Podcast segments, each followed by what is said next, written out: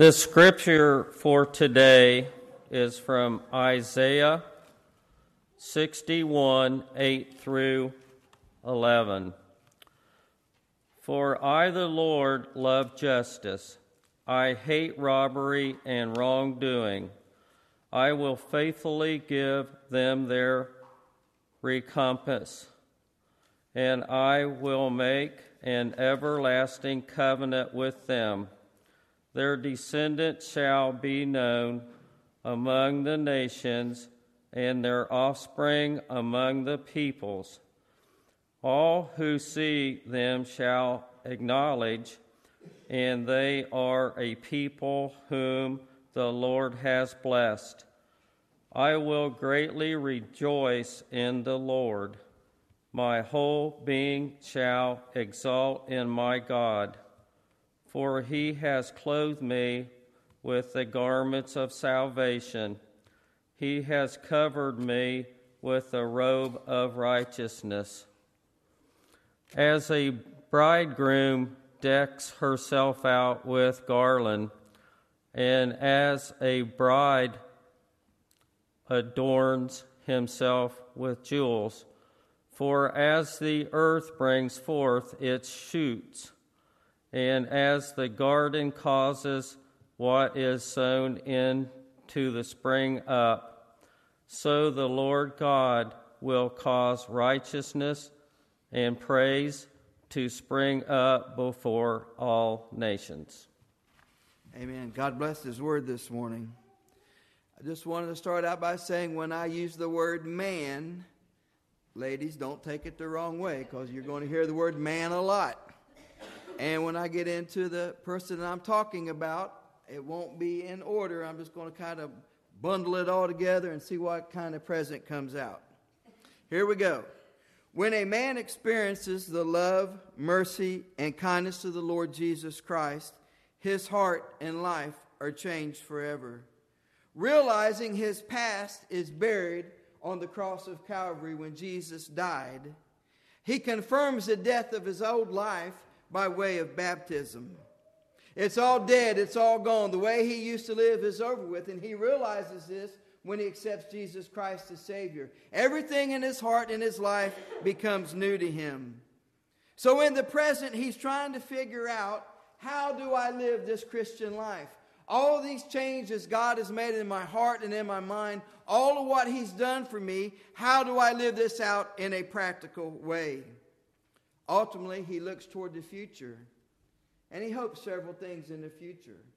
He hopes that whatever he messed up, wherever he went wrong, whoever he hurt in life, that God, in his mercy, would heal that relationship. He looks for God to do that and work in his life to say, Lord, please heal the things that I might have done wrong or the people that I might have hurt in my life. He hopes for that in the future. But ultimately, he looks to the future and he hopes that the Lord Jesus Christ will remember him on Judgment Day. That God will not look at his life the way it was or where he messed up at, but God will look at his life through the Lord Jesus Christ and say, because he is the King of kings and Lord of lords, and because he died for you, welcome to my kingdom.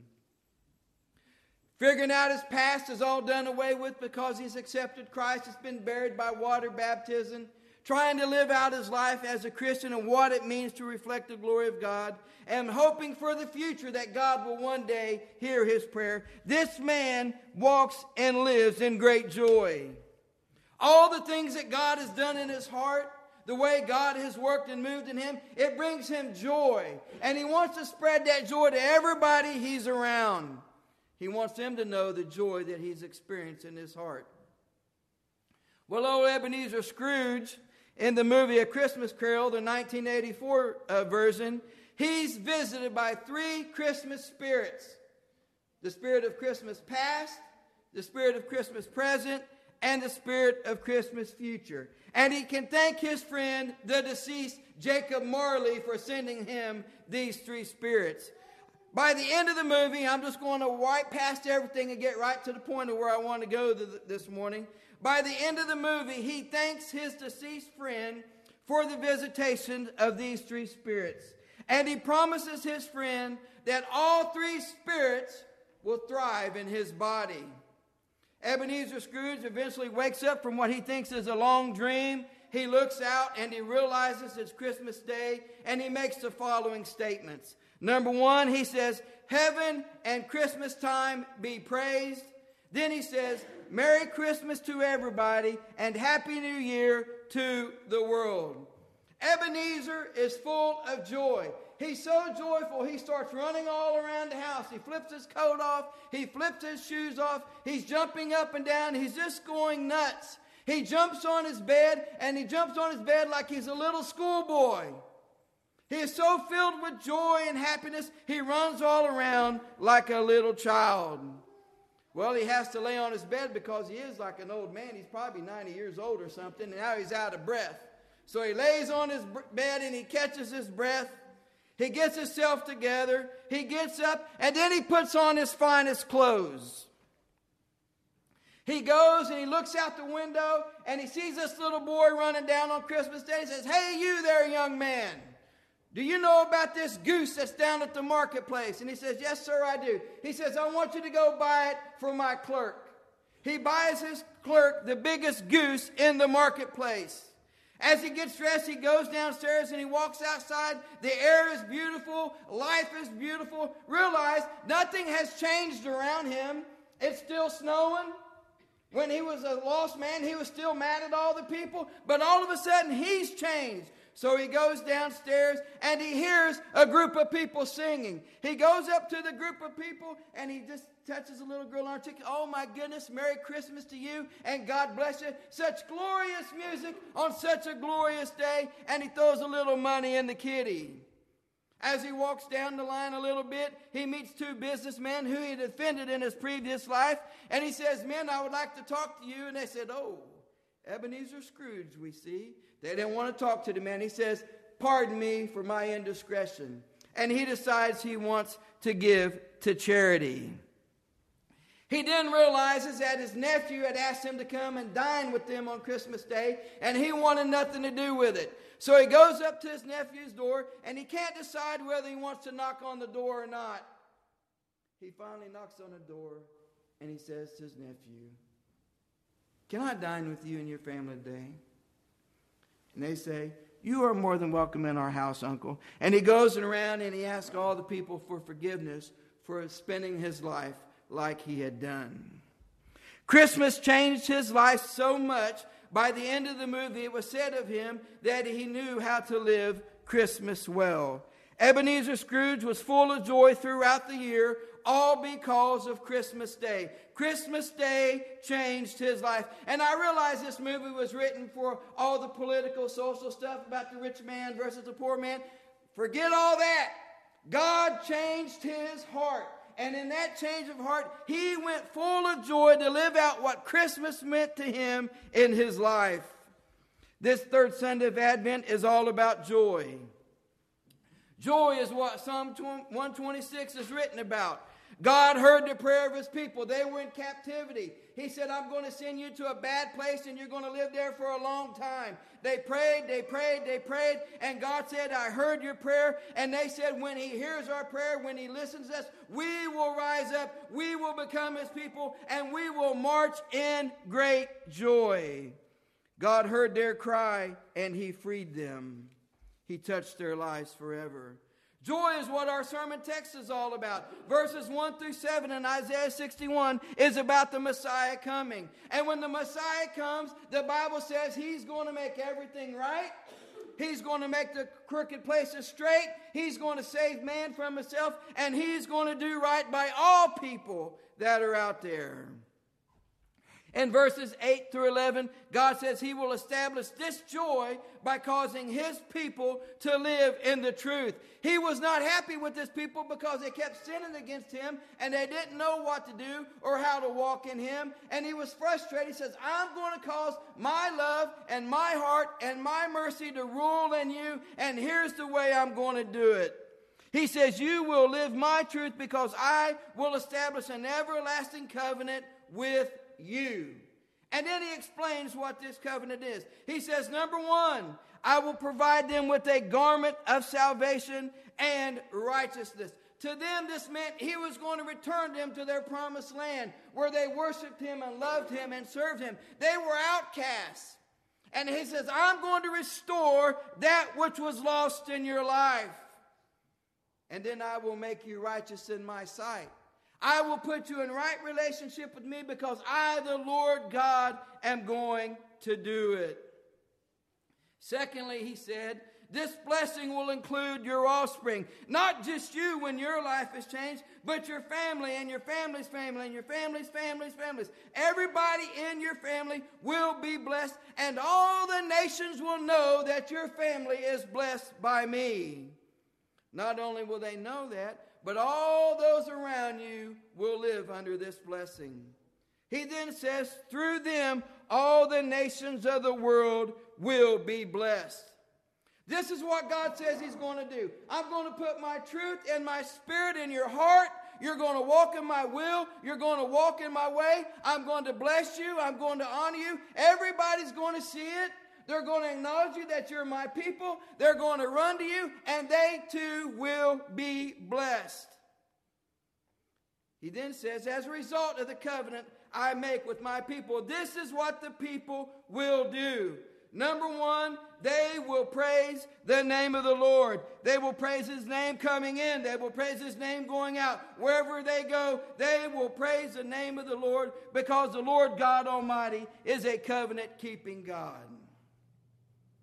Then they will walk in great joy. Wherever their steps go, they will follow and serve him, and they will be joyful because of what God had done in their lives. Just as a practical matter, I guess Isaiah figured we would need to know this. He then says, just as a bridegroom and bride adorned themselves before marriage. Well, young dudes that are about to get married, us who've been married, when they speak to the bridegroom, what is the bridegroom? What do we want? Good cologne. That's got to, the cologne's got to be right on your wedding day. Cologne's got to be right. Your hair's got to be tight. Your body's got to be like it was when she met you, right? Because that what she wants to know. How much weight did you gain between this time and this time? Is your hair all there? You got a little money in your pocket? And my suit's got to be looking good. That's all the groom cares about. How he looks. He don't care about nothing else in the wedding other than to get the wedding over with and get to the real destination, which is the honeymoon. He don't worry about the details. Does my hair look good? Does my body look good? Do I smell good? Do I got money in the pocket? Oh, best man, don't forget the ring. We don't want to have a mess up on the ring. Let me see the ring. So the groom, he's getting his act together for the wife. But the lady, all she cares about is the book that she's made since she's been a little girl.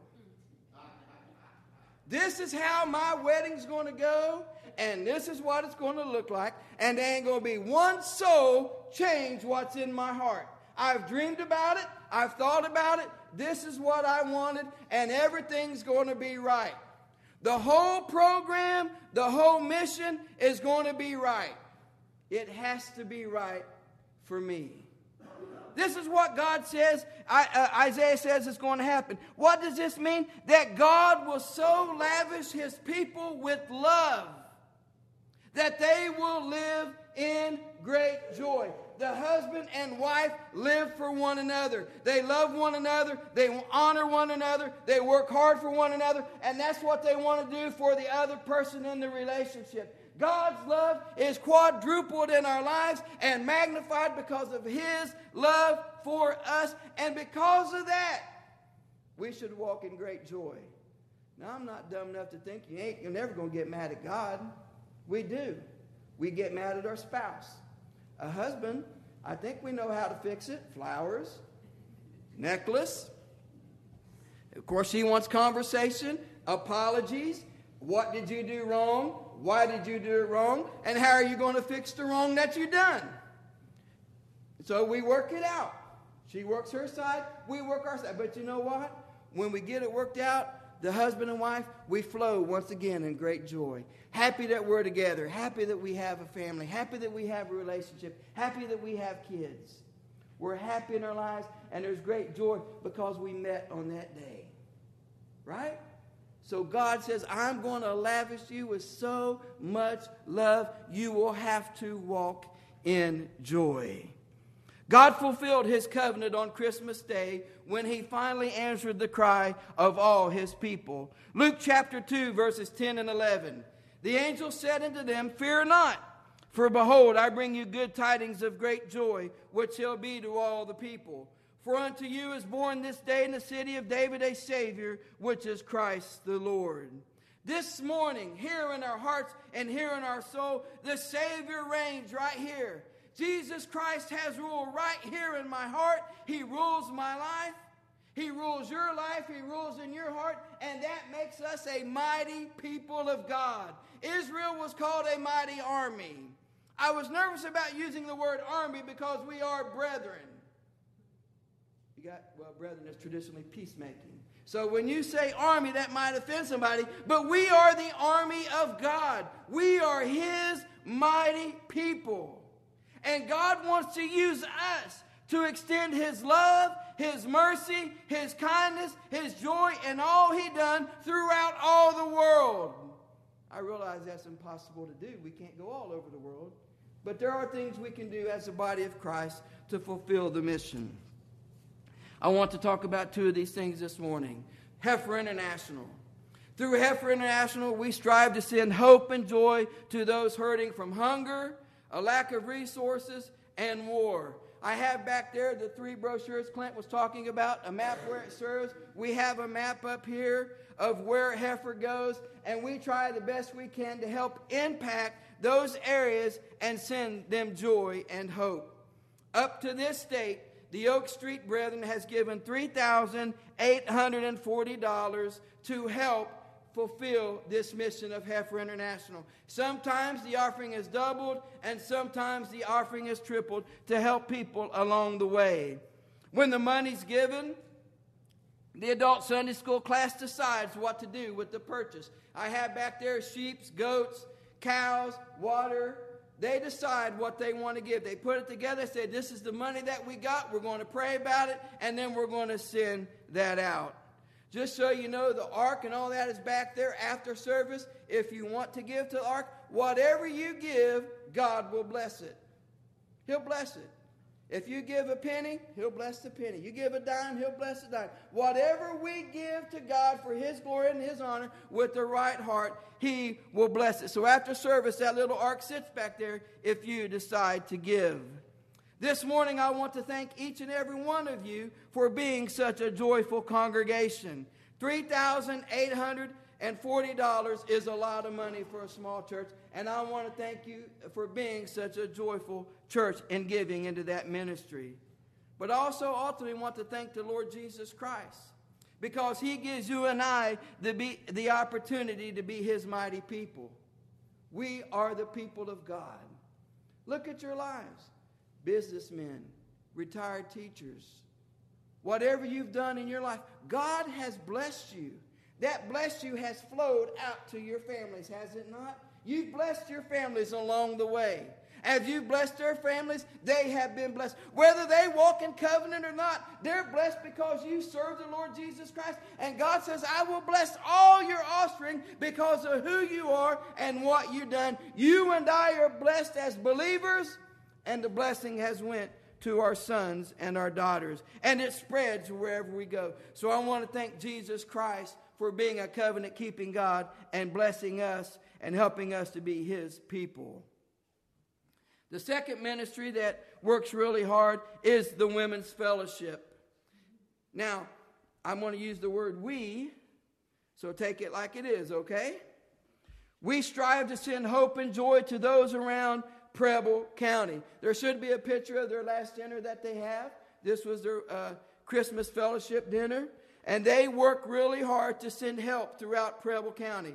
Women's Fellowship has given $1,450 to such ministries as Wacoka, the Food Bank, Jacob's Ladder, Shoe for the Shoeless, and etc. Over the last several months, Jill and I have been working. She calls, she says, we want to extend our missions. We got some money. We want to bless somebody else. Brian, do you know anybody? You never ask a preacher if he needs money to go to a mission. That's, that's, he's, he's locked and loaded, ready to go. But there are some missions that are in my heart that I would never tell you about or never mention because I don't want to overrule you. You know what I mean? I don't want to do that. When it comes, if God opens the door, here it is. I laid out two missions. I said, Would you, as the Women's Fellowship, consider giving to these missions? If you do, great. If you don't, that's great too. But here is that. So we've been working on a couple of missions to um, reach out to. The Women's Fellowship is a vital part of our mission to the county, Preble County, and hopefully out uh, beyond. The Women's Fellowship is open to any of our ladies who want to be a part. So I want to thank each and every one of you for donating items or money, especially the turkey supper. I know a lot of people bought tickets. I know people bought food and they bought stuff. People donated their time. They donated their talents to help with the turkey supper. And I think that's one of the biggest ways the Women's Fellowship earns money to be a blessing to others. And I want to thank you as a congregation for helping them do the things that God has put on their heart. Ultimately, I want to thank the ladies for working so hard to do the work they do. You need to be appreciated. You need to be loved and honored and lifted up for what you do in the work of the church. And we want to come behind you as a congregation and say, we want to support you because you are one of our missions. But ultimately, again, I want to thank the Lord Jesus Christ for giving us the opportunity to be his mighty people. We are the people of God. His Son, His Holy Spirit rules and He reigns in our hearts. And the more we open ourselves to Him, the more we lift our hands to Him and say, Lord, use me for your glory and for your honor, the more He'll touch us, the more He'll use us, the more He'll bless us. And He will say, Go be my people and do my work. Sometimes Amy kind of mocks me a little bit because I'll say, uh, Oak Street Brethren, maybe too much. You know, maybe you shouldn't say the, the big long name so much, but here it goes. Oak Street, brethren, we can do all these things because of Christmas Day. Jesus Christ was born on the earth, but there was a day in all of our lives where Jesus Christ became alive to us, where we accepted him as Lord and Savior. And on that day, he changed our lives forever.